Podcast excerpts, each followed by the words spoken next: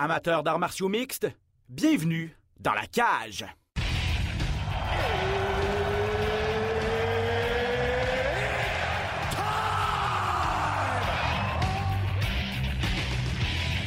Introducing first!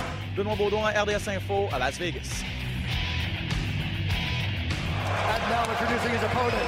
C'est terminé! Victoire de Patrick Côté! Merci beaucoup tout le monde au Québec!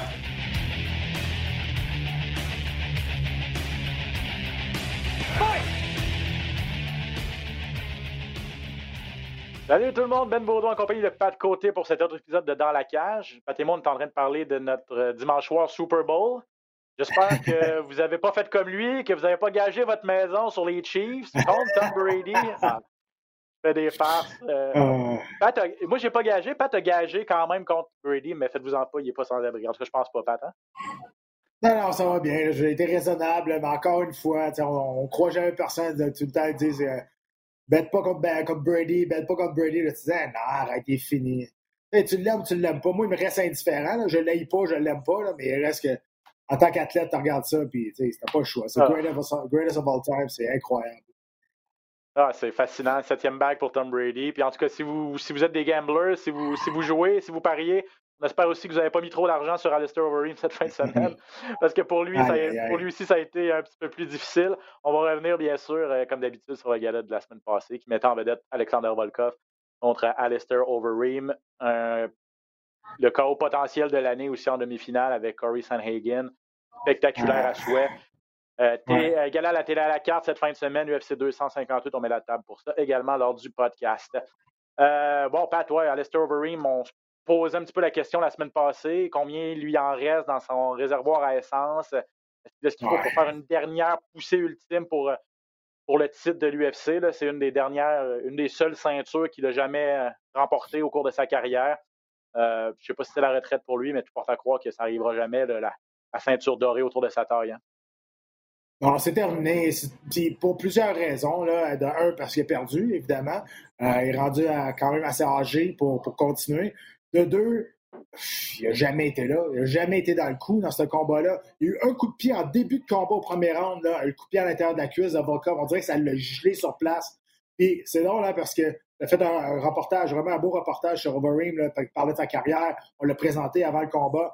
Puis, tu sais, on voyait quand qu'il combattait chez les, en K un, comment il était agile, comment ça sortait en, en ouais. combinaison. Puis c'était, c'était dans le temps qu'il était un gros bonhomme, là, sur Juice, pas à peu près. Là. Puis tu vois qu'il était, tu sais, ça allait bien, puis ça sortait. Là, on dirait qu'il ne s'est jamais battu de sa vie. Il, il, il est sur le pied arrière, il est penché. Je ne sais pas c'était quoi sa, sa stratégie, c'était vraiment bizarre. Mais puis en plus, il, depuis deux, trois combats, il y a une stratégie de. Il va se cacher dans, dans des. Je vais dire dans les cadres, mais dans, dans la clôture. Il se met les mains et il attend que la tempête passe. Il ne peut pas faire ça chez les poids lourds, là, c'est bien trop dangereux. Donc je ne sais pas si mentalement. Euh, je ne sais pas qu'est-ce qui est arrivé, mais il reste que dans ce combat-là, il n'a jamais été dans le coup. Ça a été euh, vraiment une, une mauvaise, mauvaise performance de, de Overeem. Puis. Volkov a démontré beaucoup plus de maturité, maturité de, dans, que dans ses derniers combats. Euh, il aurait pu essayer de le finir au premier round. Il s'est reculé, il s'est calmé. On a vu qu'il a pris beaucoup de maturité dans les, dernières, dans les derniers combats, ce qui a pris à quelques reprises de mauvaises décisions. Oui, notamment celle contre Derek Lewis. Là, on s'en rappellera à l'U F C deux cent vingt-neuf où il gagnait ce combat-là. Puis il a décidé d'entrer dans une guerre avec Derek Lewis. Puis ça a pris un coup de poing et, et un, un giga K O. Là, cette fois-là aussi, ça a été spectaculaire pour Lewis, mais et Volkov, ça, ça, lui a coûté, ça lui a coûté cher dans sa carrière, cette grosse défaite-là. Puis on, c'est, oui. c'est beau de voir qu'il a appris également. Vous en parliez là, justement dans le combat. Jean-Paul se demandait « Let's go, avance, avance », parce que tu disais au premier round, euh, Volkov avait vraiment ébranlé Overeem. Puis on, le sent, on, on se demandait pratiquement hein, qu'il avait le goût d'être là. là il, il, il, ça sortait pas du tout. Puis tu l'as dit, il, il fallait juste se protéger. Puis là, on se demandait « Let's go, Volkov, là, c'est, c'est, c'est ton opportunité est là, parce que chez les lourds, si tu laisses l'autre revenir, ça peut le faire mal. » On sait qu'Overeem est quand même puissant. Oui. Et finalement, avec le recul, on se rendait compte que oui, il a, il a peut-être bien fait finalement de ne pas, euh, de, de, de pas s'énerver trop au premier round. Et puis, les jeux étaient les, les, les jeux étaient faits là, au deuxième round. Ça n'a pas été trop compliqué pour Volkov. Euh, ouais. puis, puis, puis, puis, puis je veux revenir sur, sur Overeem parce que c'est ça, il a tellement été un grand champion, il était tellement bon en kickboxing, il était tellement fluide, il était tellement. Il attaquait en combinaison et tout ça. Puis là, c'est comme s'il y avait... D'un, il n'y a plus le jeu de pied pour, pour rivaliser. Avec des, wow. Le jeu de pied chez les lourds, ça n'a jamais été important, mais je l'imagine dans le ring, avec un, dans l'octogone, avec un Cyril Gane qui a un jeu de pied incroyable. Je l'imagine essayer de rivaliser avec un boxeur comme Stipe Miocic. Il n'était vraiment pas de calibre avec Volkov, qui est plus rapide que lui, qui est, qui est plus vif que lui, mais Volkov est encore une coche au-dessus de Stipe Miocic, le champion au niveau de sa boxe, son jeu de pied et tout ça. Overeem, on se rend compte qu'à quarante ans, il n'a vraiment plus ce qu'il faut pour, pour, pour être champion. Là. C'est le poids des années, le poids des combats. Tu sais, si tu prends ces combats mm-hmm. en kickboxing, là, il y a plus de quatre-vingt-dix combats en carrière. Hey, c'est du combat, ça, là. là. C'est, c'est, c'est, c'est, c'est des guerres, puis ils se battaient dans le temps du Pride. On sait au Pride, c'était violent, là. Tu sais, c'était, ah, c'était oui. quelque chose, le bateau Pride, là. Euh, puis euh, c'est ça. Tu sais, euh, Mané, je pense que là, je pense que c'est peut-être pour lui de... de de penser à d'autres choses avant de se faire faire mal. Tu sais, on ne se bat chez Polo, hein. Euh, tu sais, je veux dire, euh, ça cogne solide. Euh, quand tu te fais passer le K O, euh, tu sais, puis lui, là, Overeem, c'est tout ou pas tout, hein. C'est soit il passe le K O, soit il se fait passer le K O. Euh, je pense que la dernière décision, là, ça remonte à des années, là.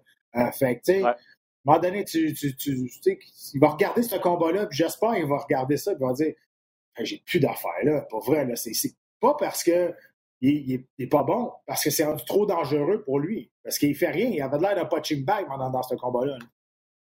C'est ça. Entièrement d'accord. Puis son entourage va peut-être lui faire réaliser aussi que, que, que, qu'il n'a plus sa place nécessairement. Tu sais, il a eu une belle carrière. Puis, quand tu, je, pense qu'il était, je pense que c'est son dix-neuvième K O là, qu'il subissait. Là. Il en a subi des violents. Là. Euh, à un moment donné, il faut qu'il pense aussi à lui, qu'il pense à sa, à sa santé et tout ça. Donc, euh, peut-être la fin de, de, d'une légende, une autre. Là, on en parle beaucoup, ça revient presque à chaque émission là, parce que ouais. il y a beaucoup d'anciens combattants, d'anciennes générations hey, qui leur carrière tire à leur fin. Là, ça, c'en est un autre. Là, on est rendu là. T'sais, la roue tourne, puis ouais. on va parler de Sandhagen aussi. Euh, t'sais, la roue tourne, puis les, les, les gens qui sont là depuis des années, qu'on a grandi avec eux autres, ben là, t'sais, c'est ça qui va arriver. Hein. Maintenant, ils vont partir petit à petit, ça commence déjà. C'est juste dommage qu'ils partent sur des, des, des performances comme ça pour Overeem. Je pense pas qu'on va se rappeler d'Overeem avec ce dernier combat-là. T'sais, sa carrière parle d'elle-même. Il était champion au K un, champion à Strike Force, euh, champion à Dream, à un moment donné. Euh, il faut, faut, faut, faut en prendre et en laisser. Il s'est blessé. C'est, c'est pas il s'est blessé, il s'est battu contre les meilleurs au monde. Quand on regarde euh, au Pride, contre des Arona, Ricky Quinton Jackson, des Chuck Liddell, écoute, là, ils ont tout passé. Là. Fait que, euh, on, on va se rappeler d'Overeem. Euh, Moi, j'espère qu'il, que ça, c'était son dernier combat, justement parce que je pense que c'était pas le combat de trop. Il revenait, il était deux, deux, deux victoires de suite. Là, il voulait y aller pour, un, pour une, une, une troisième pour avoir un combat de championnat du monde. Là, avec cette défaite-là, il est out. Là. T'sais, surtout, là, là, il y a, il y a Ngannou, il y a Cyril Gane qui s'en vient, tu as John Jones qui est là aussi. T'sais, là, il, il est rendu très, très loin dans la priorité d'avoir un combat de championnat du monde avec une défaite comme ça. Fait que je pense que euh, ça serait temps pour lui de, de, de s'en aller pour sa sécurité, puis on ne va pas se rappeler de cette dernière défaite-là, on va se rappeler de sa carrière. S'il revient pour un autre combat puis il perd, comme ça, il fait une, dé- une performance de même, ça va peut-être mettre de l'ombre un peu sur sa fin de carrière. Volkov, rien enlevé à Volkov. Par contre, là, une très belle performance de sa part. Oh, ouais. il, a, il, a décou- il a vraiment découpé Overeem. Là.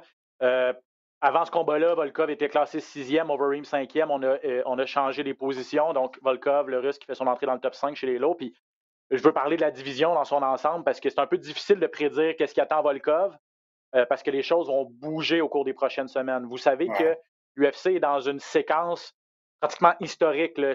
Il y a des, il y a des combats pour les dix prochains samedis, là, puis beaucoup de ces, ou à peu près, là, j'ai pas le, le chiffre exact, mais il n'y a pas beaucoup de pauses là, dans les prochains mois pour l'U F C. Et beaucoup de, de, de combats très importants chez les lourds auront lieu. Le vingt-sept mars, le, la ceinture est en jeu entre Stipe Miocic et Francis Ngannou, qui est l'aspirant numéro un. Euh, bon, cette fin de semaine, je le disais, c'est l'U F C deux cent cinquante-huit. Après ça, le vingt février, donc la semaine suivante, euh, Curtis Blades, qui est classé numéro deux, va affronter Derek Lewis, qui est classé numéro quatre. Et la semaine suivante, le vingt-sept février, Rosenstrike, euh, Jairzinho Rosenstrike, classé troisième, va affronter Cyril Gane, le Français, qui est classé septième. Donc, donc ces deux gars-là vont mettre la table pour le, le championnat à la fin du mois de mars. Euh, ça va bouger chez les lourds, Pat. Je ne sais pas comment tu, tu, tu, tu vois ça. Qui peut être peut-être le, le, le grand gagnant à la fin de ça? Puis tu as nommé John Jones aussi. Là. C'est plate à ah dire ben, parce ça, que là. Tous les noms que je viens de nommer qui sont l'élite vont passer complètement derrière de John Jones qui va affronter probablement le champion d'Ngannou et Miocic. Absolument. Absolument. Euh, là, on va voir, c'est un combat revanche face à Ngannou. Ngannou s'est beaucoup amélioré depuis le dernier temps, mais il avait complètement out-wrestlé le premier combat à Miocic. Là, tout le monde, tu sais, Miocic parle de plus en plus de retraite, euh, que, tu sais, il veut continuer de servir les gens avec, euh, lui, il est pompier. Euh, et là, il dit, ouais, mais tu sais, qu'est-ce qui va se passer après le combat face à Ngannou? S'il gagne, va-t-il s'en aller? Il s'en ira pas. Il va, il va attendre le money fight contre John Jones. Je te le confirme qu'il va se battre contre John Jones. Euh, mais ça, il faut qu'il gagne contre Ngannou. Déjà là, là s'il perd contre Ngannou, est-ce qu'on va faire une trilogie? Tu sais, je veux dire, il y a plein de possibilités là maintenant. Là.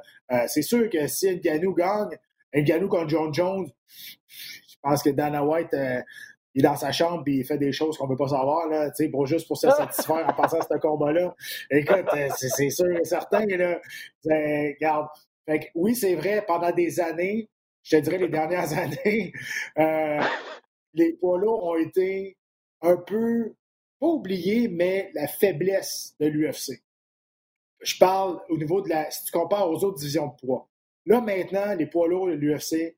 C'est, ça commence à redevenir vraiment, vraiment solide. Commence à avoir un peu plus de profondeur aussi, euh, avec les avenues des nouveaux, des nouveaux talents, de la nouvelle génération des poids lourds, comme des Cyril Gane. Il y en a d'autres qui sont arrivés aussi. Fait que euh, je pense que là, les poids lourds re- recommencent à redevenir en santé. Et surtout avec l'avenue de John Jones, là, c'est sûr que ça donne, un, ça donne un beau coup d'œil. Là. J'ai eu des images que je ne pensais pas avoir euh, en ce beau mardi. Merci, mon ami. Euh, non, non, c'est parce que je ne voulais pas, que, je voulais pas être seul avec ces images. Je voulais que tu partages. Ah, mais, ah, écoute, je suis là pour toi. Hein. non, non, mais tu, fais, mais tu fais bien de le mentionner parce que c'est vrai que les, pour la compagnie, les, les opportunités que ces nouveaux venus-là offrent et John Jones qui arrive dans une catégorie des poids lourds, ça, c'est, c'est vrai que ça offre des possibilités qui sont ultra alléchantes là, pour, pour Dana White, mais pour aussi les, pour les partisans. Donc, tout ça pour dire que c'est un peu difficile pour Volkov, qui a eu une grosse, c'est une grosse victoire pour lui, mais Euh, son avenir ou, ou son, son prochain combat dépend vraiment des résultats, des, des, de ce qui s'en vient dans les prochaines semaines avec tous ces gars-là qui, euh, qui vont se battre. Donc, euh, plusieurs combats qui seront bien sûr à, à présenter à R D S. Donc, euh, une division là, qui, dans les prochaines semaines, il va vraiment être à, à, à suivre les poids lourds de l'U F C. Euh, Corey Sandhagen, Pat, en demi-finale du gala de samedi passé, qui a réussi, ce qui est sans équivoque, on est tout, tout début de deux mille vingt et un, là, il y a un mois de fait, mais ce qui est sans équivoque le K O de l'année jusqu'à présent et qui a des bonnes chances ouais. de rester dans les finalistes. Puis à toute fin, pour ceux qui ne l'ont pas vu, ben, ça fait vraiment penser au K O de Jorge Masvidal contre, contre Ben Askren il y a deux ans. Ou, ouais. ou il y a deux ans, oui. Euh, ça ne s'est pas juste fait en cinq secondes, ça s'est fait à, en trente secondes, vingt-huit secondes, mais un coup de genou parfait de Corey Sandhagen. Et ouais. Pat, je veux t'entendre peut-être sur l'aspect technique de ça parce que Le, le synchronisme était tout simplement parfait. Oui, c'est juste plate que ça soit arrivé contre Frankie Edgar. Je pense que personne ne ouais. voulait voir euh, que ça arrive à Frankie Edgar. Frankie, c'est, je pense que c'est le combattant qui est le plus aimé, qui est le plus apprécié dans l'organisation. Même Sandhagen, après, il a dit euh, il, il était content, mais il n'a pas festoyé tant que ça. Parce qu'il a dit en entrevue, il dit, ah, il dit je regarde ça, il dit ça me fait vraiment quelque chose que ça soit arrivé à Frankie Edgar. Mais au bout de la ligne, c'est mieux à lui qu'à moi, c'est sûr et certain. Mais ouais. euh, c'est vrai. Puis on a tous on a tout eu ce, ce, ce feeling-là. On a fait « Ah oh, non, pas, pas, pas Frankie, je peux pas croire. » Mais ça n'enlève rien à ce coup de genou-là. Fabuleux, synchronisme parfait. T'sais, on sait que Frankie, c'est un gars qui met beaucoup de pression. Donc, il avance toujours, il avance toujours. Il, il a gagné beaucoup de combats comme ça parce que le monde n'était pas capable de suivre son rythme. La différence avec Sandhagen, c'est que c'est un grand combattant, il est long. Donc, pour rentrer à l'intérieur, euh, euh, pour rentrer à l'intérieur, Frankie Edgar, il, il faut qu'il parte de plus loin. Parce que sinon, s'il est trop, dans la, s'il est trop proche, il va rentrer dans la, la distance de frappe de Sandhagen. Donc, peut-être juste, c'est peut-être juste six pouces, là, c'est peut-être juste, c'est pas beaucoup, mais c'est juste assez pour avoir un meilleur synchronisme de la part de Sandhagen puis aller avec le coup de genou. Puis, je suis pas mal sûr que, tu sais, ça, là, c'est pas... Euh, pas quelque chose qui est sorti euh, sur l'instant. Là. On a pratiqué ça, on, on, on savait, on connaît le style à Frankie Edgar, puis on c'est l'a ça. Sûrement pratiqué ça en, en entraînement, puis dire qu'il va avancer, il va avancer, à un moment donné, euh, s'il avance, ben, on va le pincer de même, parce que à distance de grandeur, là, oui, il y a l'impulsion, mais pas tant que ça. Sandhagen, c'est un, c'est un super... Il n'y en a pas beaucoup des combattants qui ont gabarit comme ça, grand comme ça, dans cette division-là. Il est arrivé, puis il a lancé le coup de genou. C'était parfait. Puis la, il est parti, c'était un walk-off knockout. C'était de toute beauté. Ça aurait été parfait, ça arrive à quelqu'un d'autre. Mais écoute, c'était. C'était, c'était parfait. Puis c'est vrai, c'est, là, on est en début de l'année, là, mais bonne chance à ceux-là qui vont être capables de, de, de battre ce call-là. Oui, euh, tout à fait. Puis tellement, c'est tellement sorti de nulle part. On dirait, je veux dire, c'était pas télégraphié, là. Il l'avait, il l'avait pas essayé avant, il a ah, choisi son moment. Comme tu dis, on étudie les bandes exact. Vidéo, on sait un peu à quoi s'attendre. Donc, le, le travail en amont a été probablement euh, incroyable aussi. Le, le réaliser dans l'octogone, sous la pression, sous les projecteurs, c'est une autre chose. Le faire de cette façon-là aussi parfaite, je veux dire, le, le genou directement sur le menton, le pas, pas un peu à côté, pas un ah, peu dans le parfait, cou, pas un peu ouais. sur l'oreille, pas un peu sur le nez. C'était vraiment genre flush, parfait. Non, c'est, c'est, c'était... Puis, puis là, ben, il n'y a plus de doute que Sandhagen est le, va, va avoir sa chance au titre. Là. Euh, ce titre-là qui est mis ah, en ouais. jeu aussi à fin mars. Là, San, euh, Aljamain Sterling contre Petr Yan, c'est le titre ça, chez les J'ai les poids coques, cent trente-cinq livres. Euh, donc, il n'y a plus de questions à se poser. Là. Sandhagen veut que ça se fasse au mois de juillet. Euh, donc, si vous ne le connaissez pas, Corey Sandhagen, vous allez voir et revoir ce cas-là euh, ouais, pendant ben là, longtemps. Ben là, je vous le confirme. Oui, c'est ça. Si vous ne le connaissiez pas, là, vous là, le connaissez. Là, puis... ouais. Mais il a toujours été un combattant assez spectaculaire. Il manquait peut-être un peu de technique, un peu de finition, un peu de... d'expérience aussi. Il manquait, on, on sent il manquait vraiment que gros, là... non. Manquait de on a senti quand, quand, il a, quand, il a perdu contre, quand il a perdu contre Sterling, il s'est fait un peu techniquement, euh, il s'est fait dominer techniquement. Là, on sentait qu'il manquait peut-être un peu de bagage. Puis ouais. Il n'était peut-être pas dans son élément non plus là, au niveau du jeu au sol. J'ai bien l'impression que s'il y a une revanche, Sandhagen, depuis ce temps-là, c'est trois victoires, trois victoires convaincantes. Puis je pense qu'il est rendu ailleurs aussi dans sa carrière. Donc, il a fait ses devoirs, a bien appris de sa, sa défaite contre Sterling. Puis, Euh, oui, là, ils viennent de battre Moraes, ils viennent de battre Ed- Edgard. T'sais, c'est des gros noms, là. Fait que, c'est ça qui manquait à Sandhagen pour, pour, pour avoir la, la, la vue, la vision du monde et des partisans. Parce que c'est vrai que tu disais Corey Sandhagen, il est classé deuxième. C'est qui ça, Corey Sandhagen? Euh, puis c'est dommage parce que c'est vrai, c'est un combattant qui est ultra spectaculaire. Puis là, il l'a dit en entrevue après, il dit là, je suis. J'ai appris beaucoup de choses dans ma, dans ma défaite à contre Sterling. Puis là, vous avez vu, là, Moraes, Frankie Edgar, et là, il est sur une mission vraiment. Là, on va voir ce qui va arriver avec, euh, avec euh, c'est quoi le champion, non? Euh, Petr Yan. Petr Yan. Puis euh, Aljamain Sterling. Euh, écoute, Yan n'est pas battu, là. Et Sterling, il s'en va là. On parle, on parle de, peut-être d'un combat revanche contre Sterling, mais Petr Yan, il n'est pas, pas battu, là. Il est très, très solide, là. Donc, euh, ah, ça va oui, être intéressant oui, de voir ça aussi. Mais sans contredire, c'est sûr et certain là, que Sandhagen, c'est le prochain sur la liste. J'ai aimé ce que tu as dit aussi durant l'émission samedi. Euh, c'est un, ça fait écho à, aux propos qu'on vient d'avoir sur Overeem, le fameux combat de trop. Euh, et donc, tu as un peu la, la même. Est-ce que tu as le même avis euh, par rapport à cette situation-là avec Frankie Edgar? C'est-à-dire qu'il était sur. Euh, je pense qu'il avait gagné son combat précédent. Je ne suis pas sûr à cent pour cent, mais, mais après un K O comme ça, il a trente-neuf ans. Euh, je pense qu'il a dit, en tout cas, il, sa décision n'est pas arrêtée, là, mais il a dit, vous allez, me, vous allez me revoir, les choses peuvent changer. Mais est-ce que tu penses qu'il devrait lui aussi accrocher ses gants? Ou? Ben, tu sais, c'est trois K O dans ses six derniers combats qu'il a subis. Euh, on, on, le, on le connaissait pour des guerres incroyables qu'il a faites. On, on le connaissait pour avoir un menton d'acier. Euh, c'est comme le Rocky Balboa de l'U F C. Là, euh, fait que, euh, là... C'est trois K O en six, en, dans ces six derniers combats. Euh, il, il voulait partir sur, sur une autre séquence pour aller euh, avoir un combat de championnat du monde à cent trente-cinq livres. Clairement, ça, ça le fait reculer. Je pense que ça sort complètement du mix. Même si on aime beaucoup Frankie Edgar, on lui avait donné un combat de championnat du monde à cent quarante-cinq après une défaite là, euh, mm-hmm. face à Moraes. Il avait été controversé, mais on lui avait quand même donné. Là. Mais personne ne s'est chialé parce que c'est Frankie Edgar. Puis avec raison, c'est un des plus grands. Une légende vivante, ça va autant de renommée directement à sa retraite, là, ça c'est sûr et certain. Euh, mais il reste que là, je pense, je pense que c'est terminé.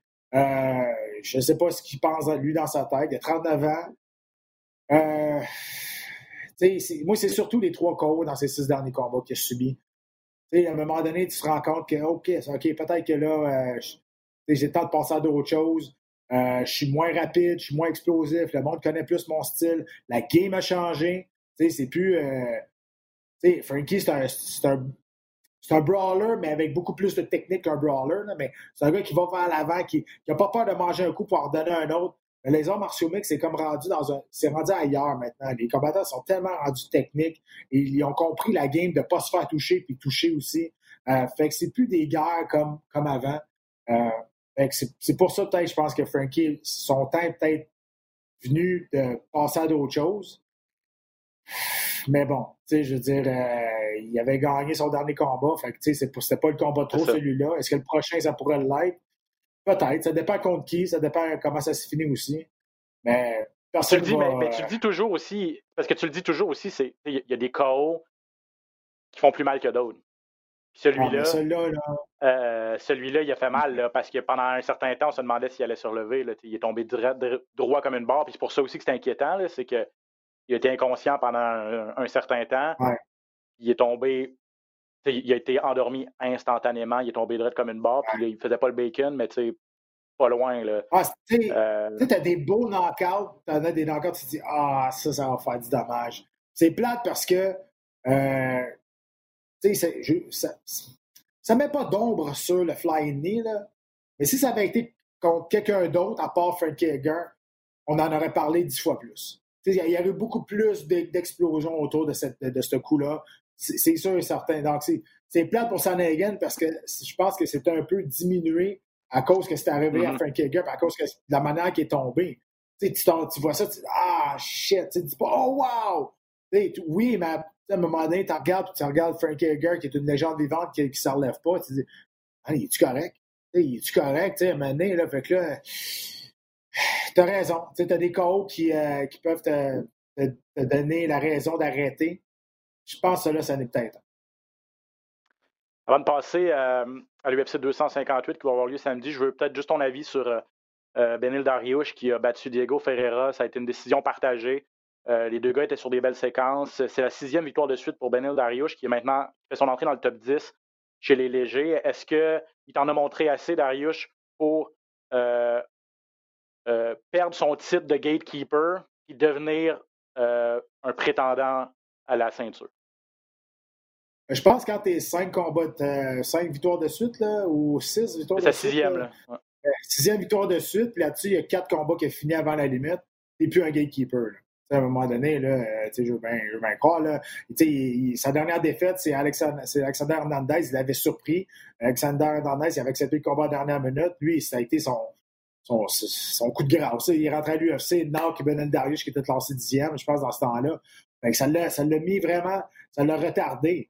Mais Benil Dariush, moi, je l'ai jamais vu comme un gatekeeper. Là, euh, non, okay. Je pense que là, tu ne peux pas le mettre gatekeeper. Là, il finit quatre, quatre de ses six dernières victoires et ses six victoires de suite. Euh, puis moi, j'ai bien aimé ce qu'il a dit, par exemple, au niveau du match-up. T'sais, c'est un combat revanche, les deux, ça, ça c'était déjà battu. Puis, sur des séquences de cinq victoires pour Ferreira, six victoires pour, euh, ou whatever, quatre cinq, whatever, sur des séquences de victoires. Puis on les fait s'affronter un, à, un contre l'autre encore. Euh, puis il disait que je pense il disait que les deux méritaient d'avoir des combats avec des gars qui étaient en avant d'eux autres parce qu'ils se suivaient dans le classement. J'ai tendance à partager un peu cette, euh, cette mentalité-là. Euh, tu sais, les combats revanche, c'est le fun, classique. En fait, si, s'il y a de l'animosité entre les deux, s'il y a une histoire ou de quoi de même, là, il n'y avait rien, tu sais, je veux dire, euh, je pense, je, quand j'ai, j'ai dit que c'était un combat revanche, je l'ai appris à plusieurs personnes qui écoutaient le combat samedi. C'est un peu le classique aussi de, du combattant qui n'est pas, qui est pas super spectaculaire, qui est super talentueux, qui gagne, mais qui n'est pas spectaculaire, puis qui n'est pas vendeur. Tu sais, un Leon Edwards, par exemple, qui vient en, en tête, tu sais, fait que genre de ouais, gars comme mais, ça. Qui... Je, je, je, je le répète, là, il a fini quatre de ses six derniers combats. Puis ouais. On va dire, c'est un combat-là contre Ferreira. Si vous n'avez pas aimé ça, vous ne connaissez rien. Là. Hey, c'était de toute beauté ce qui se passait au sol. Là. La défensive, les tentatives de submission de Ferreira, ça roulait, il y avait du scramble. Ça n'a pas arrêté. Là. C'était même debout. Là. Des fois, c'était pas chic-chic, mais ça swingait. Là. C'est un combat écœurant, là, pour vrai. Là. Puis, c'est sûr, ça n'a pas fini à, à, avant. Mais, mais il a fallu que tu regardes comme il faut ce qui se passait au sol, puis apprécier le jeu au sol des deux. Euh, il était super offensif, Ferreira sur son dos, c'était de toute beauté à voir. Puis à toutes les fois, bien, il était contré par, euh, contré par, par Dariush. Il y a eu des belles techniques au niveau du jiu-jitsu brésilien dans ce combat-là. C'était un combat extrêmement technique. Puis euh, sérieusement, c'est ça, c'est rendu là, les arts martiaux mixtes. Oui, effectivement. Euh, donc, puis effectivement, six victoires de suite, on peut se demander euh, si finalement son choix va être exaucé, puis il va peut-être euh, avoir un gars du top cinq là, à son prochain combat ouais. pour vraiment lui permettre de s'approcher du, du but ultime. Euh, OK, Pat, euh, U F C deux cent cinquante-huit euh, ce samedi, donc télé à la carte, les heures habituelles, vingt heures pour euh, les préliminaires à R D S deux, et puis euh, dix heures euh, pay-per-view. Comme d'habitude, Georges Saint-Pierre sera là en studio avec toi et Jean-Paul ouais. pour euh, cette... Vas-y, ouais. Oui, c'est ça qui est le fun, parce que, ben là, parce que j'allais, j'allais couper ta, ta phrase, hein, ben tu sais, parce qu'on va avoir un combat de championnat du monde des cent soixante-dix livres, ben que ça, ça va être la fun. J'allais dire la même chose, ça ne faisant pas. OK, on, tu vois, on va avoir le best of all time, euh, tu sais, pas juste combattant, mais surtout de, chez les mi-moyens à l'U F C. Fait que, tu sais, c'est, c'est, c'est toujours la fun d'avoir un œil intérieur du champion, comment qu'il voit les combattants maintenant, comment qu'il se situe maintenant, euh, s'il retourne, s'il il retournait dans l'octogone aujourd'hui face à un de ces deux-là, comment il voit ça? Euh, fait que, tu sais, c'est sûr qu'on va être capable d'aller chercher quelques opinions personnelles à, à, à cause de ce combat-là qui était dans sa catégorie. C'est ça. Ouais, c'est ça. C'est la ceinture des mi-moyens qui est en jeu. Kamaru Usman, le champion, contre Gilbert Burns, qui est euh, classé numéro deux chez les cent soixante-dix livres. Euh, Usman va en être à sa troisième défense de titre, mais euh, il a quand même douze victoires consécutives présentement. C'est une des plus longues séquences actives à l'U F C, derrière celle de John Jones, si je ne m'abuse. Ouais. Il y en a treize. Euh, mais euh, donc, un. Et puis, puis tu parlais de Georges, là, puis ça va être intéressant, c'est vrai, parce que Usman est, selon moi, qui se rapproche le plus de Georges au niveau, surtout, de la domination de ses adversaires et du, et du fait qu'il les finit pas nécessairement, mais qu'il les étouffe. Euh, dans l'octogone pendant souvent vingt-cinq minutes et qui ne semble pas être jamais en, en danger. Semble toujours être en plein contrôle de la situation, semble toujours avoir la meilleure position. Euh, un peu comme quand Georges était champion de cette catégorie-là, perdait pas un round, perdait pas une minute d'un round. Usman me fait, dans cette optique-là, Usman me fait penser sur un champion dominant. Oui, tu as absolument raison. Si on veut comparer les deux, à mon avis, Georges était plus technique que euh, Usman au niveau, de, au niveau de son combat debout, au niveau de sa lutte. Surtout, mm. c'est complètement une lutte différente. Là. On a la lutte américaine de, du côté de, de Usman, qui est, c'est du power double, puis tu sais, c'est moins technique un peu. Et oui, il y a de, on va aller faire des transitions dans le dos, des choses comme ça, mais travailler single leg, beaucoup moins fréquent euh, pour des luttes, gros lutteurs américains comme ça. Euh, Georges était beaucoup plus technique, travaillait avec une seule jambe, tu sais, des détails qui faisait la différence. Euh, écoute, t'as, t'as fait raison. Usman, je trouve qu'il n'a peut-être pas le crédit qui lui revient encore, même si, euh, même si euh, il est sur douze victoires de suite, troisième défense. Le problème, avec, c'est, y a tout, c'est toujours le même problème. Quand tu es une grande gueule et que tu finis pas tes combats, ben on va toujours te critiquer. Puis Usman, lui, ça n'est une grande gueule. Il parle, puis il essaie de faire du trash talk. Des fois, c'est maladroit, des fois, c'est, c'est pas... pas crédible, mais tu es capable de backer ce que tu dis tout le temps. T'sais. Fait que si tu vas chercher une décision puis tu gagnes, c'est correct, là. Mais tu joues avec le feu tout le temps quand tu vas tu, quand tu vas, tu vas dire des choses, puis tu vas faire du trash talk, puis tu, tu vas être une grande gueule.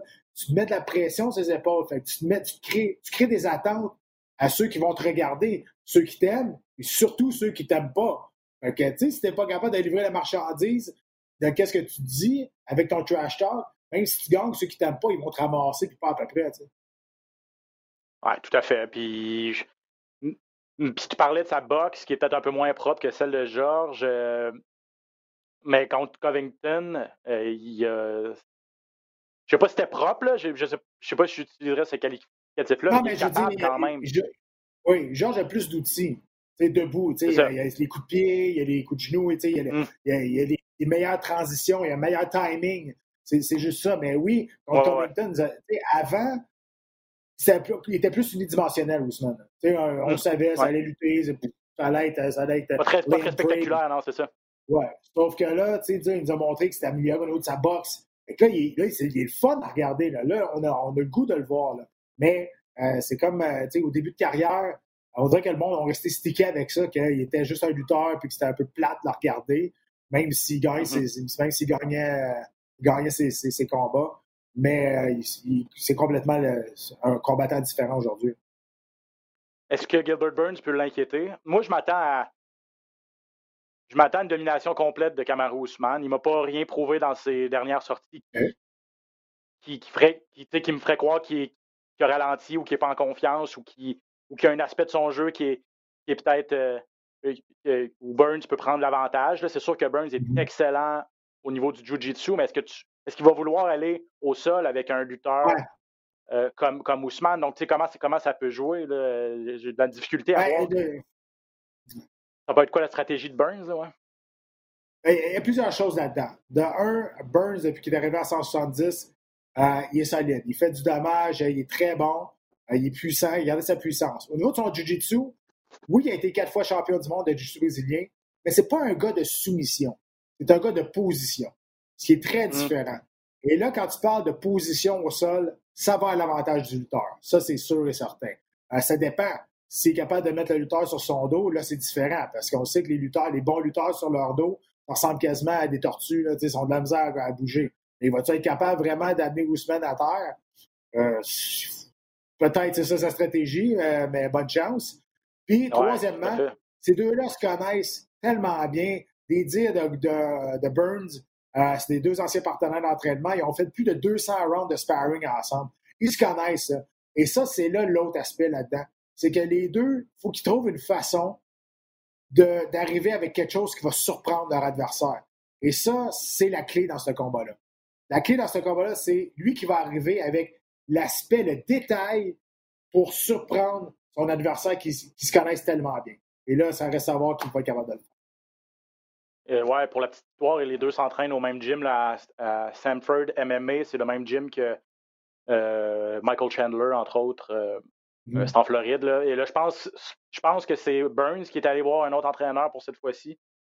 Euh, ouais. Burn, euh, non, non, en fait, c'est, c'est Usman qui est allé voir un autre entraîneur. Burns est resté avec Henry Hooft à Sanford M M A. Et puis, euh, Usman est allé voir euh, Trevor Whitman. Trevor Whitman qui est au Colorado, je pense, mais qui...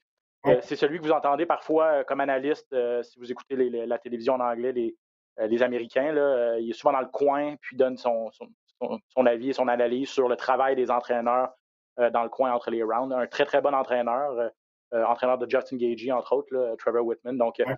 effectivement, c'est, un bon, c'est, c'est comme une, sous, une sous-histoire, là, effectivement, dans ce, dans ce combat-là. Puis c'est assez rare, Pat, qu'il y a deux, deux couilles. Je pense pas qu'ils sont amis. Là. S'ils étaient meilleurs amis, je ne pense pas qu'ils croiseraient le fer, mais deux coéquipiers quand même, c'est assez, c'est assez rare. Là, donc, euh, ça, ça, ça ajoute un petit peu de piquant aussi au combat. Oui, puis c'est dans ces grosses équipes-là, là, où il y a beaucoup de combattants professionnels, où il y a beaucoup de, de vedettes, ça ne veut pas nécessairement dire qu'ils s'entraînent ensemble, même s'ils représentent la même équipe. Hein. Euh, fait que, tu sais, euh, il y a ça aussi. Donc, euh, c'est, pour, c'est, c'est pour ça qu'ils ont accepté le combat aussi, mais ils sont rendus là. À un moment donné, euh, je veux dire, ah ouais. euh, il, est rendu de, il est rendu aspirant obligatoire, là, Burn. Il ne va pas dire non au titre parce que son chum, il, à un moment donné, c'est de la business. Puis, tu sais, il n'y a rien de personnel. Tu vas faire ton travail. C'est sûr que c'est un peu plus rough que de rentrer à la shop, là, mais tu vas, tu vas cogner dans la face ton, soit ton parrain d'entraînement ou même, ça peut être un ami aussi, mais il reste que c'est quinze minutes ou vingt-cinq minutes dans un combat de championnat du monde. De business, puis après ça, tu n'es pas supposé garder ran- rancune à, envers ton mm-hmm. adversaire, en tout cas. Non, c'est ça, effectivement. Je, ça me rappelle la situation euh, Georges Saint-Pierre, Carlos Condit. Euh, Condit s'entraînait à Jackson, M M, à Jackson Wink, avec Greg Jackson au Nouveau-Mexique. Et puis, Georges, au début de sa carrière, là, jusqu'à peu près ces années-là, là, deux mille dix, deux mille onze, deux mille douze, s'entraînait beaucoup au Nouveau-Mexique. Il faisait la, la navette entre le Nouveau-Mexique et Montréal, puis quand les deux s'étaient affrontés à Montréal, à l'U F C cent cinquante-quatre, euh, Greg Jackson avait dit « Je n'irai pas dans le coin d'aucun des deux, tu sais, parce que je, ouais. j'aime les deux, ce sont mes deux élèves. » Et c'était un peu récusé, là, un peu comme un juré qui dit, euh, qui dit ben, « Je ne peux pas, je peux pas écouter cette cause-là, je connais trop, les, je connais les personnes et tout. » Donc, il était un peu en conflit d'intérêts. Je ne sais pas à quoi ça va ressembler dans les coins là, cette fin de semaine, si Henry Hooft va être là et tout ça, mais... Euh, ça pour dire que c'est, c'est, c'est pas inédit, mais c'est, mais c'est assez rare. Puis j'ai hâte de voir la dynamique que ça peut créer, soit cette semaine, ouais. euh, jusqu'à samedi ou même durant, durant le combat samedi. En demi-finale, Pat, c'est Maycee Barber euh, contre Alexa Grasso. Euh, c'est chez les poids-mouches féminins, cent vingt-cinq livres. Et Maycee Barber, en fait, ce qui est intéressant, c'est qu'on la voit comme une des, des vraiment vedettes montantes, mais ce sera surtout son premier combat en treize mois. Elle revient d'une grave blessure. Là, sa seule défaite contre Roxanne Modafferi, décembre deux mille dix-neuf. Euh, elle s'était blessée solidement, euh, sérieusement en fait au genou. Euh, donc ça va être son grand retour dans l'octogone. Hâte de voir la rouille. Puis, euh, je pense qu'elle est remise là, après, après treize mois, mais hâte de voir si elle va être, si elle va être capable de, de reprendre où elle a laissé. Elle avait de très très hautes ambitions. Puis si la, la défaite contre Modafferi ouais. a, a peut-être fait mal. Là. J'ai hâte de voir son attitude parce qu'on va se le dire, elle était déplaisante. T'sais, elle avait une attitude. Elle, non, mais elle ouais. était très hautaine. Elle se voyait déjà championne du monde. T'sais, elle regardait tout le monde de haut. Tu sais, je comprends, t'es jeune, t'es cocky, t'as de l'attitude, tu veux montrer à tout le monde que t'es bon. Perdu. Bon. Elle n'a jamais perdu. Euh, tu sais, quand t'as le surnom de Future, il y a beaucoup de il y a beaucoup de pression qui vient avec ça aussi. Euh, mais moi, j'ai tout le temps trouvé qu'elle dégageait de, de, de l'arrogance mal placée. Et là, je ne sais pas, avec une défaite, sa première défaite contre Roxanne Modafferi, elle avait tellement parlé contre Roxanne Modafferi quand se sont avant qu'ils se battent. Là, je comprends qu'elle s'est blessée. Mais je ne sais pas si ça va leur faire un peu redescendre sur terre, euh, si elle va revenir un petit peu plus, euh, je sais pas, euh, tu sais, ça me dérange pas que tu sois arrogant, mais ça dépend, tu sais, si tu as prouvé quelque chose dans la vie ou de quoi de même, tu sais. Fait que là, elle se met contre Alexa Grasso, elle euh, a besoin d'être en, en forme à cent pour cent. Là. C'est un combat qui est vraiment important dans cette division-là pour, pour les deux combattants. Ouais, c'est ça, mais Barber est classé dixième encore, Alexa Grasso est classé quinzième. Euh, Grasso, je regardais sa fiche, là, c'est depuis qu'elle est à l'U F C, c'est victoire-défaite, victoire-défaite, victoire-défaite. Euh, elle n'a pas été capable de, de coller deux, euh, deux victoires et là, ben, elle a gagné son dernier. Donc, si la tendance se maintient, elle serait due pour une défaite. Mais bon, à voir si elle va pouvoir renverser, renverser cette tendance-là. Euh, c'est la demi-finale de l'U F C deux cent cinquante-huit. Puis un autre combat qui, qui retient mon attention, c'est, euh, c'est Kelvin Gastelum contre euh, Jan Heinisch. Euh, ah, puis Gastelum, je n'avais pas réalisé, mais trois défaites de suite quand même à cent quatre-vingt-cinq livres. Le gars, il n'y a pas si longtemps, il était contre Adesanya en combat de championnat du monde. Puis c'est peut-être lui qui a donné le plus de difficultés aux champions. Puis, depuis ce temps-là, deux autres défaites. Euh, qu'est-ce qui arrive avec Kelvin Gastelum? Est-ce qu'il peut renverser la, la vapeur? Est-ce que, est-ce que la motivation est partie en sachant que sa chance peut-être d'a, d'aller chercher la ceinture, il l'a, il l'a échappé de peu. Puis après ça, ben, peut-être un, un, petit, un petit creux de vague par la suite. Je ne sais pas comment ça peut se passer dans la tête d'un combattant qui vit ces moments-là.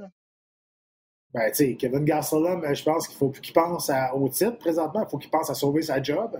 Euh, puis là, il y en a qui vont dire « Ouais, mais c'est une grande vedette, ils vont pas être sacrés dehors. » Mais c'est ça que vous ne comprenez pas. Les grandes vedettes, là, ils coûtent cher. Fait que s'ils sont quatre défaites de suite, là, ils vont les foutre dehors pour sauver un salaire. Tu sais, c'est un peu ce qui est arrivé avec César Ferreira. Puis, tu sais, c'est un peu ce qui arrive maintenant. Tu sais, on veut faire un ménage avec, dans, dans les combattants de l'U F C présentement. Là, on, en, on en a déjà parlé. On veut en voir... à baisser le nombre de combattants. Euh, il reste que là, il va falloir que ça prenne des combattants pour remplir des cartes qu'il y a toutes les semaines aussi. Là. Mais, tu sais, quatre défaites de suite pour Gastelum, euh, ben, je ne pense pas qu'on va le mettre dehors s'il perd, mais si on le fait, je ne serais pas surpris. Euh, parce que, justement, parce qu'il coûte très cher, puis, tu sais, payer un gars deux cent mille dollars pour qu'il perde, c'est pas rentable. Ce n'est pas, c'est pas un bon placement pour l'U F C. Non. Ben, puis, puis ses défaites, il faut quand même le mentionner, là, c'est pas contre des pieds de céleri. Là, je le disais, Adesanya en combat de championnat, euh, Darren Till puis Jack Hermanson euh, lui a passé le K O à sa dernière sortie. Donc, il est quand même classé encore neuvième. Jan Heinisch revient d'un K O contre euh, Gerald Meerschaert. Euh, ouais. Donc, c'est ça, c'est, c'est, c'est, c'est, c'est à peu près ça l'histoire de ce combat-là. C'est est-ce que est-ce que Kelvin Gastelum va être en mesure de sauver sa job? Puis est-ce que Jan Heinisch, qui est là depuis un certain temps aussi, mais qui lui non plus, là, n'est pas, est, est pas vraiment capable de, de gravir les échelons. Mais tu sais, s'il peut se payer un Kelvin Gastelum, un gros nom aussi, ça peut, ça peut pas nuire pour, pour c'est la meilleure, c'est le meilleur temps. Futures, oui, c'est, c'est le meilleur temps. Ah, ouais, c'est ça, c'est chercher. T'sais, t'sais, quand, t'sais, après, là, t'sais, dans, dans un an, là, on va regarder sa fiche. Là, on va pas dire « Ouais, mais Gastelum, il a perdu ses trois derniers combats. » Il va dire « Ah oh non, il a battu Kelvin Gastelum. » C'est ça qu'on va dire dans un an si ça arrive. Ça, on ne s'en voilà. souviendra plus. Là, Gastelum était sur une séquence de défaite. Exactement, effectivement. Euh, donc, voilà les combats à surveiller. Euh, euh, je le répète, carte euh, préliminaire, vingt heures, R D S deux, euh, samedi, et puis euh, télé à la carte par la suite pour euh, le, la, le, la carte principale, les combats principaux. Alors, on va terminer l'émission, Pat, comme on le fait d'habitude, avec euh, quelques actualités dans le monde des arts martiaux mixtes. Euh, puis, un autre sujet qui, qui, qu'on, qu'on suit et qui revient souvent, mais là, euh, je ne pense pas qu'on va arrêter d'en parler, là, mais ça, c'est, c'est Habib, Habib qui semble... Euh, lui est un peu tanné là, que, que, qu'il y ait des rumeurs, puis toutes sortes de rumeurs à son sujet, là, a dit, euh, je, c'est ce matin, au courant des dernières heures, là, que regardez, je suis retraité, j'ai pris ma retraite, j'ai d'autres projets, je travaille sur mes autres projets. Puis donnez donc la ceinture à Dustin Poirier, c'est lui qui la mérite. Voilà, en, dans, en essence, voilà. Habib a dit aujourd'hui. On va le dire là, tout de suite, là, Georges s'entraîne, mais ne s'entraîne pas pour un combat. Zéro. C'est, la dernière fois qu'il s'est entraîné en jiu-jitsu ou en combat, je, il ne s'en souvient même pas ses camps. Il n'y a pas de partenaire d'entraînement. Il peut, il me l'a dit, il dit, si, mettons, ce combat-là arrive, il va falloir que je m'en aille à Porto Rico, où ce que Jordan Hauer est rendu avec une nouvelle équipe là-bas, où ce que Charles, euh, pas Charles Jourdain, mais euh, Olivier, Olivier Aubin-Mercier est présentement euh, pour faire son camp d'entraînement. Il dit, il va falloir que je fasse ça. Là, comment tu veux que je m'entraîne pour un combat contre Euh, Nurmagomedov, je ne peux pas faire venir de partenaire d'entraînement, je ne peux pas m'entraîner en sécurité, sécuritairement.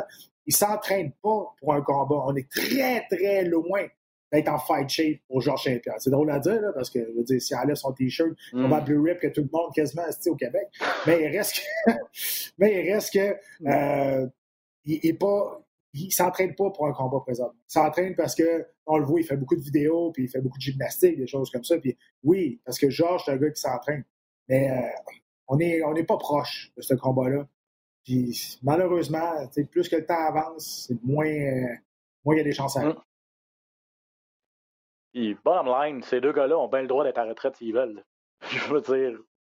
Absolument. Faut arrêter. Faut arrêter oui. de. C'est, c'est pas les fans qui ont décidé, puis c'est pas Dana White. Dana White, là, c'est sûr que lui, il va faire l'argent. Là, fait que lui, ramener Habib. Je ne sais pas s'il essaie de se convaincre lui-même ou s'il essaie de con... qui essaie de convaincre là, les fans ou lui-même, peut-être un peu des deux à la fois. C'est un bon vendeur, c'est un bon businessman, c'est sûr qu'il va peut-être être capable de le faire sortir de sa retraite un bon moment donné. Fait que c'est pour ça qu'il ne veut pas fermer ouais, la porte que... complètement. Mais tu sais, le principal intéressé quoi, Ben? Le dit. Je veux dire, un moment donné. Ouais. Tu sais quoi, Ben? C'est deux des seuls combattants dans l'organisation qui peuvent tenir tête à, à Dana White. Georges l'a déjà fait. Sorti quatre ans, revient, ouais. bon, comment championnat du monde, gang, gang, comme Bisping, sac son camp après, s'en fout, lui, il fait ce qu'il a à faire, puis avec raison. Puis Habib, tu vas pas le convaincre avec de l'argent, là. Habib, là, il, ça va bien, ses affaires, là. Et puis, il est backé par, par Poutine, il est backé par, par le gouvernement russe, il est correct, là. Fait tu sais, on ne va pas convaincre ces deux gars-là pour une question d'argent. Ce qui est d'habitude, le pouvoir, le gros pouvoir de négociation de Dana White. Et là, maintenant, les deux combattants, s'ils veulent faire ce combat-là, ça va être à leur condition, à leur poids, à leur destination, à leur heure. Ça va être à... S'ils veulent faire ça un mardi, on va faire ça un mardi. Tu comprends? Fait que là, là c'est eux autres qui mènent. Fait que si, là, ça... si toutes les options ne sont pas là, pff, ils vont rester en retraite, puis c'est pas plus grave que ça. cent pour cent. Donc là, ben, malgré tout... Euh... Euh, Nate Diaz qui nous annonçait qu'il préparait peut-être un retour en deux mille vingt et un, on ne l'a pas vu depuis deux mille dix-neuf. Euh, Poirier McGregor trois, ce serait dans les plans également de l'U F C. Euh, Diaz aimerait bien affronter Dustin Poirier aussi. Il a mentionné le nom de Charles Oliveira aussi. Euh, bon, d'une part, est-ce que tu as un intérêt au printemps, on parle de, du mois de mai, là, pour voir McGregor, Poirier trois? De mon côté, plus ou moins, après la volée que McGregor a mangée, je ne sais pas s'il mérite aussi rapidement que ça de, de, de, d'affronter Poirier, puis qui risque d'être aussi pour le titre là, à, à ce moment-là? Euh, J'étais un peu là, du même avis que toi. Euh, il s'est fait dominer. Ben, il a gagné le premier round, mais ça a été une stratégie parfaite de la part de Poirier. Je pense qu'il y a des gars qui mériteraient d'avoir, euh, qui mériteraient d'avoir le combat avant euh, pour le, le championnat. On parle à, surtout de Charles Oliveira, il y a Chandler qui est là. Mais ça reste de la business. Ça reste de la business, Ben. Puis la business, le vendeur, c'est Connor. Puis tu sais, on est bon pour faire une histoire, de raconter une histoire incroyable pour remettre le, ma- le monde dans le bain avec un retour de Connor qui... Ils vont peut-être aller y faire faire du bénévolat, tu sais, pour que le monde continue à l'aimer. Tu sais, ils sont, sont bons pour faire des histoires autour de, d'un combat. Fait on parle business, c'est sûr que c'est mieux pour l'U F C de faire Poirier et McGregor trois. Ce serait le, le, ce serait le plan, en tout cas, le, si on se fie au, aux rumeurs, euh, mois de mai. Donc, ça s'en viendrait aussi euh, relativement rapidement à ce niveau-là. Euh, un mot sur euh, Rory MacDonald. On parlait un petit peu de... Tu as parlé d'Olivier Aubin-Mercier. En passant, Olivier, on vous le rappelle, là, est rendu à P F L, Pro Fighter League, euh, qui est une, une organisation qui fonctionne sous, le, euh, sous forme de tournoi. Le gagnant, ultimement, remporte un million de dollars. Donc, très intéressant pour Olivier, qui, malgré la pandémie, pendant un certain temps, on, on se questionnait si il allait demeurer avec P F L. Là, il devait faire ses débuts en deux mille vingt. La saison a été complètement annulée à cause de la pandémie. Là, bonne nouvelle, il est officiellement sur, les, sur euh, ben, dans les cent cinquante-cinq livres là, là, cette année. Ouais. Ce qui est bien, c'est qu'au début, avant que la pandémie, quand il fallait qu'il gagne un combat pour se qualifier d'être dans le tournoi. Là, il est dans le tournoi à, direct. Euh, je veux lui souhaiter bonne chance. Ça ne sera pas ah, facile. Il y a des... Ah non, il y a euh, des très bons, très bons combattants. Ouais. Mais écoute, il ne faut pas se fier aux dernières performances d'Olivier Aubin-Mercier. Il est, il est beaucoup meilleur de ce qu'il nous a démontré dans ses trois dernières défaites. Là. Et, euh, si euh, Olivier... à cent pour cent, puis il revient à ses bases, à ce qui l'a amené au plus haut sommet. Euh, il est capable de compétitionner avec ces gars-là. Mais il faut vouloir qu'il soit en top shape à toutes les fois, parce qu'il y a du talent dans ce dans ce, dans ce tournoi-là, la cent soixante-dix. Ouf, c'est, ça va être difficile. Là. Mais... Nathan, Nathan Schultz, entre autres, que vous connaissez... Ouais, ouais c'est ça. Nathan Schultz, qui est le, que vous connaissez probablement pas, mais qui est le champion des deux premières saisons. Là. Il a remporté des tournois lors des deux dernières années, puis... Anthony Perez aussi, là, qui, comme Olivier, fait son entrée dans, dans cette ligue-là cette année. Et peut-être plus le, le Perez qui a été champion de Strike Force, puis de l'U F C, de, de W E C, puis de, puis de l'U F C, mais quand même, ça demeure euh, Anthony Perez. Euh, non, effectivement. Oui. Pour, pour Olivier, pour les cent cinquante-cinq livres, c'est le, le tournoi commence le vingt-trois avril. Je voulais te parler de Rory MacDonald rapidement, qui est également euh, chez P F L, lui dans les cent soixante-dix livres, bien sûr. Ça va être la semaine suivante, le vingt-neuf avril, dans son cas, que ça va commencer. Euh, Puis je, je, je l'ai appris, là, moi, je ne sais pas si toi tu, tu le savais, mais et puis c'est un peu logique, là. Il est allé s'entraîner, on parlait de Sanford M M A tantôt aux États-Unis, dans, en Floride. C'est là qu'il a établi son camp de base, Rory MacDonald, pour ses débuts à P F L. Euh, malheureusement, il n'est plus au Tristar, mais c'est bien sûr la COVID dix-neuf qui a causé ce changement de, de, de, d'approche. Là. Euh, les restrictions sont beaucoup moins, beaucoup moins importantes en, en Floride qu'elles le sont au Québec. Euh, semblait dire que ça allait être permanent, mais qu'il allait toujours quand même demeurer, allait demeurer au Québec parce que sa famille est ici, tout ça. Donc, lorsqu'il n'a pas de combat, s'entraînerait au Tristar, mais pour ses camps d'entraînement puis la, la, la fin de sa préparation, il retournera en Floride, notamment à cause des partenaires d'entraînement plus euh, de, de meilleure qualité, peut-être. Là. C'est dommage pour le Tristar quand même qu'il perd un, une de ses euh, une de ses cartes ouais, de visite, a... là, si on veut, là, pour attirer ouais. d'autres gros combattants. Oui, ben c'est ça qui arrive. C'est parce que, tu sais, à un moment donné, tu ne peux pas faire venir de combattants non plus au Tristar pour, euh, pour t'entraîner avec, euh, avec Rory. Euh, Rory s'en va là-bas, tu sais, il veut dire, il s'entraîne avec des Robbie Lawler, des Michael Chandler, il s'entraîne, tu sais, à un moment donné, le bassin de combattants. Puis il y en a des très bons ici au TriStar, là, mais, tu sais, on ne peut pas comparer, là, mais il reste que, je pense qu'il a établi, il a pris une bonne décision. Puis, euh, je ne sais pas si vous l'avez vu dernièrement, pas de T-shirt, là, mais... Je pense qu'il a profité pour faire un peu de chest-bicep euh, de Rory. Ah ouais, hein? il, a pris de la, il a pris de la masse, il a pris de la masse musculaire, puis euh, il est prêt pour ce tournoi-là, ça je peux te le dire. Mais ce que j'ai hâte de voir, c'est son, c'est son approche. Tu sais, je ne sais pas si tu te rappelles, mais dans sa guerre, c'était contre euh, euh, Douglas Lima, si je ne me trompe pas, ou mm-hmm. non. Ou, en tout cas, un de ses, un, il avait dit euh, « Je suis plus sûr que je veux euh, faire ça, ouais. frapper euh, des gars dans le visage pour gagner ma vie et tout ça. » puis Ça avait un peu créé une grosse histoire. Parce que ouais, ça c'est, un gars qui est, la, la...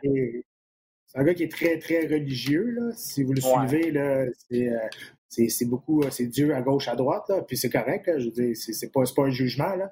Donc, tu sais, il avait dit que. Euh, il, il, je pense après, il avait dit finalement, euh, Dieu, il avait dit de continuer, que c'était, c'était sa destinée de faire la même. Euh, c'est sûr que ça rentre dans le spirituel, là, mais il reste que. Euh, moi aussi, j'ai hâte de voir son approche maintenant, comment il va approcher ce combat-là. Parce que lui aussi, il rentre dans un tournoi où il y a beaucoup de talent.